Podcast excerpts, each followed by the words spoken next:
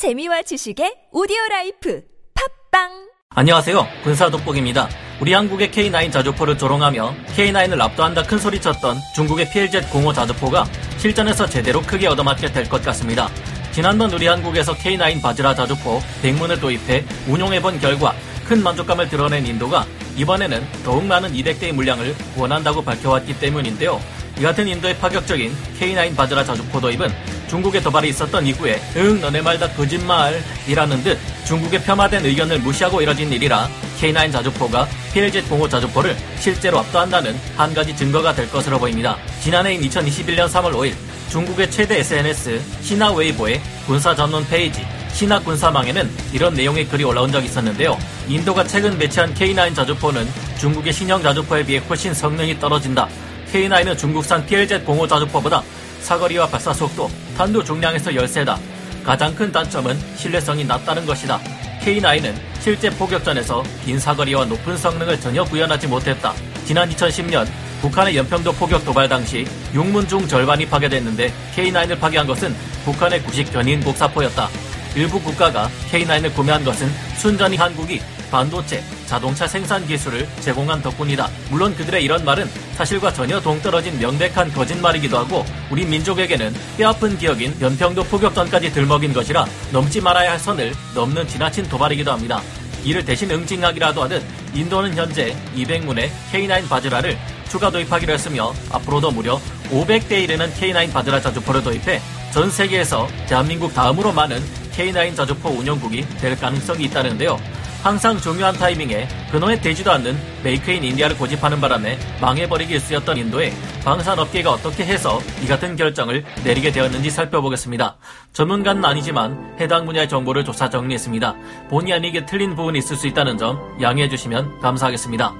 인도, 한국 다음으로 세계 최대 K9 자주포 운용국 되다. 인도 현지 매체인 인디아 투데이는 현지 시각으로 1월 23일 인도 국방부가 천억 루피, 하나 1조 6,050억 원 규모의 K9 바드라 저주포 200문을 추가 주문하기로 했다고 보도했습니다.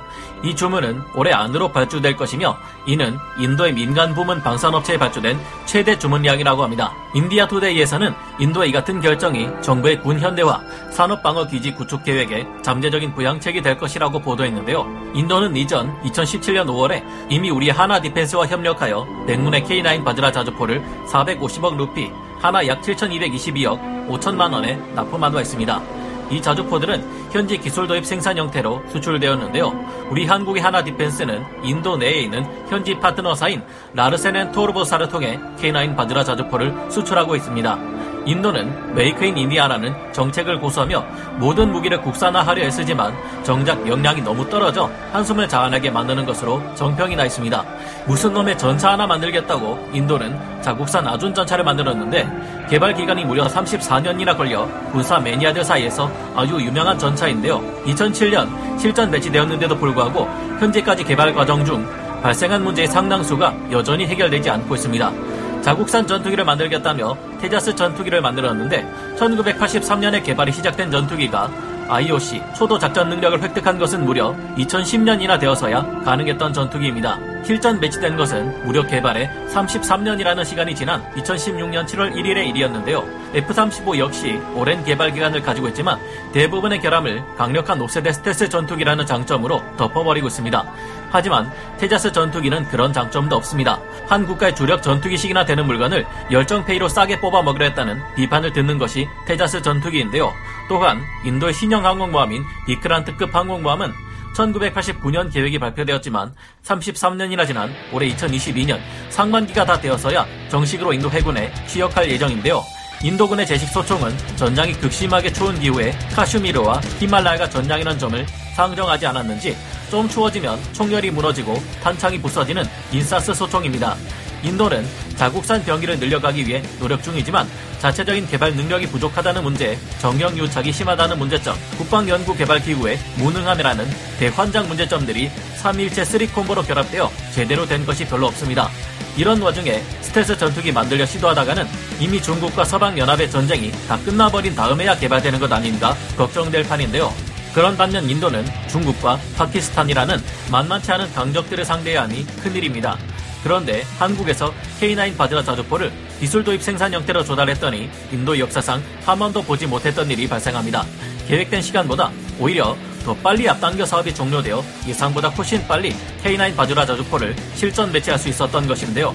K9 바즈라 자주포는 현재 라르센 앤 토르보사에서 생산하지만 우리 한화 디펜스 직원들은 대충 기술만 가르쳐 주는 데서 끝내지 않고 사업 관리에도 최선을 다했다고 합니다. 뭐든지 빨리 끝내버리는 한국인 특유의 집요함으로 라르센앤 토르보사의 직원들을 다그치고 결국 사업이 완료되는 시기보다 앞당겨 조기 종료되게 만들어 버린 것인데요. 이에 인도 정부는 깜짝 놀랐고 나렌드라 모디 총리는 직접 K9 바드라 자주포에 탑승해 보기까지 했습니다. 당연히 이 같은 결과에 인도 최고 수뇌부들은 크게 환호했는데요. 인도는 아직 많은 수의 견인포를 운영 중인데 자체적인 기동 능력이 없어 사람이나 차량 등을 이용해 이동시켜야 하는 견인포를 쓰다가 튼튼한 장갑에 빠르게 이동하고 화력도 강력한 K9 바즈라 자주포를 운용해보니 그 기분이 얼마나 좋았겠습니까? 아 Shanti Shanti 좋아 좋아 아 추가로 더해 이번엔 더 많이 도입하자 해서 이번 추가 발주가 이루어진 것인데요.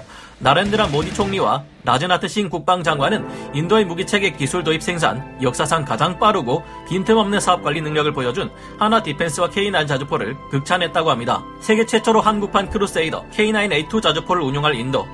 아마도 인도가 최초의 K9A2 성능에 가까운 자주포를 운용하는 국가가 될 것으로 보이는데요. 우리 국군이 연평도 포격전을 겪은 이후 북한의 갱도 포병에 대해 신속한 대응 및 조기 제압 능력을 부여한 K9A2는 이전의 K9 자주포나 K9A1 자주포에 비해 훨씬 강력해진 능력을 가지고 있습니다. K9A2는 미국의 M1299 얼카와 같은 새로 개량되거나 개발되는 자주포들의 추세에 맞춰 자동화 화포 기술을 확보했는데요. K9A2는 위치 확인, 재원 계산, 방열, 송탄 및 장전, 신관 장입과 사격까지 거의 모든 과정이 자동화된 무인 포탑으로 구성됩니다. K9의 차대나 기동 체계는 그대로지만 탄약 장전 장치에 구조를 바꾸게 되는데요. 둔감 장약을 적용하고 장약 장전을 자동화시켜 발사 속도를 더욱 끌어올리게 됩니다. 현재 K9 자주포가 3분간 분당 최대 발사 속도 6발에서 8발 수준인 것에 비해 K9A2는 3분간 분당 최대 발사 속도를 9발에서 10발까지 끌어올릴 예정인데요. 지속 발사 속도는 4발에서 6발 수준까지 끌어올린다는 계획을 가지고 있습니다. 이와 같은 K9A2의 목표 성능은 현존 최강의 자주포라 불리는 독일의 PzH-2000보다 뛰어나고 미국에서 개발했던 전설의 차기 자주포 XM2001 크루세이더의 것과 거의 동일할 정도입니다. 발사 속도 향상을 위해 수냉식 포열 및 약실도 도입 예정이라는 점에서 더욱 크루세이더 자주포를 닮아 있는데요. 이외에도 지속 사격 능력의 확보를 위한 강선 내마모 코팅, 도금 기술과 둔감 장약 기술, 주태력 최소화를 위한 연식 주태 기술이 적용됩니다. 포탑이 무인화되는 덕분에 현재 5명인 승무원도 3명으로 줄어들고 BTCS를 통해 포탑을 원격으로 제어하는 것도 검토 중입니다. 사격 지휘 체계도 자동화하여 사격 신속성을 증대시키는 연구도 진행 중인데요. 이러한 개량들이 적용되면 시뮬레이션 결과 현재 K9 자주포에 비해 K9A2의 성능은 무려 2배에서 3배까지 향상되리라 예측된 바 있습니다. 인도로 추가 수출되는 200대의 K9A2 바즈라 자주포는 여기에 자체 고장 진단 및 예측 시스템이 추가로 탑재되며 고지대에서의 작전이 수월할 수 있도록 엔진 출력도 강화시킬 계획이라고 합니다. 인도의 현지 Larsen & Toubro사와 함께 이루어지는 계약이기에 대당 약 80억 원, 총 1조 6,050억 원의 매출을 한화 디펜스가 전부 다 가져가는 것은 아닙니다. 하지만 핵심 부품들은 한국에서 완제품 형태로 만들어져 납품하게 되기에 하청을 맡는 국내 방산업체들의 호황이 이뤄질 것으로 보이는데요. 물론 K9이 더욱 대량으로 운영됨에 따라 규모의 경제가 이루어져 유지 보수 비용 및 업그레이드 비용도 내려갈 것입니다. 그때 이후로 5년 만인 올해 신규 주문된 K9 바주라 저주포 200문은 내년까지 하지라에서 출시되기 시작해 2028년 이전까지 완료될 예정인데요. 이전 도입량의 두 배에 달하는 규모라 인도군이 K9 바즈라의 성능에 크게 만족하고 있으며 두터운 신뢰를 가지고 있다는 것을 반증합니다. 인도군은 현재 높은 해발 고도에서 중국군과 국경을 마주하고 대립하고 있으며 이와 같은 자주포 전력의 증강 또한 날이 갈수록 커지는 중국군의 위협 때문인 것으로 알려져 있습니다. 새로운 K9 바드라 자주포 200문은 인도와 중국의 국경지대인 나다크 지역과 시킴의 추운 사막지대에 배치될 것이라고 합니다. 하지만 인도의 K9 바드라 자주포 도입은 여기서 끝이 아닐 것으로 전망되는데요. 인도는 2023년부터 2028년까지 200문의 K9을 추가 도입하고 기존의 노후 견인포를 대체하기 위해 앞으로도 추가 구매하는 것을 검토하고 있다고 합니다. 이렇게 되면 인도의 K9 운영 문수는 현재 확정된 300문을 넘어 앞으로 최대 400문에서 500문 이상까지 늘어날 수도 있을 것이라고 하는데요. 현재 인도는 구소련에서 제작된 M46 130mm 견인 곡사포 860문을 운용 중이며 이를 기반으로 제작한 155mm 견인 곡사포를 240문 운용하고 있습니다. 스웨덴에서 만들어진 FH 77 155mm 견인 곡사포를 운용 중이기도 하며 미국제 M777 155mm 견인 곡사포 또한 89문가량 운용 중인데요. 또한 이를 자국산으로 개량한 다누시 155mm 견인 곡사포 또한 84문을 운용 중에 있습니다. 하지만 인도는 최근 여기에 100여 문의 K9 바드라 자주포를 추가하면서 포병 전력을 현대화시키고 있는데요. 견인포를 운용하는 것보다는 빠른 기동이 가능하면서도 정확하고 강력한 화력 지원을 퍼부을 수 있는 궤도형 자주포가 훨씬 전장에서 큰 힘을 발휘함은 분명한 사실일 겁니다. 이 많은 견인포들을 현대화된 K9A2 자주포로 대체하게 된다면 앞으로 1073대 이상의 K9 바드라 자주포가 추가 수출될 수도 있을 텐데요. 인도가 앞으로 더욱 많은 K9 바드라 자주포를 도입해 우리 한국에 더 많은 수출 이익을 가져다 주고 한국 다음 가는 K9의 대규모 운영국이 되어 우리에게 가장 큰 위협이기도 한 중국의 포병들을 제압하는데 K9 바드라 자주포를 효과적으로 사용해 주었으면 하고 바라봅니다. 오늘 군사 돋보기 여기서 마치고요. 다음 시간에 다시 돌아오겠습니다. 감사합니다. 영상을 재밌게 보셨다면 구독, 좋아요, 알림 설정 부탁드리겠습니다.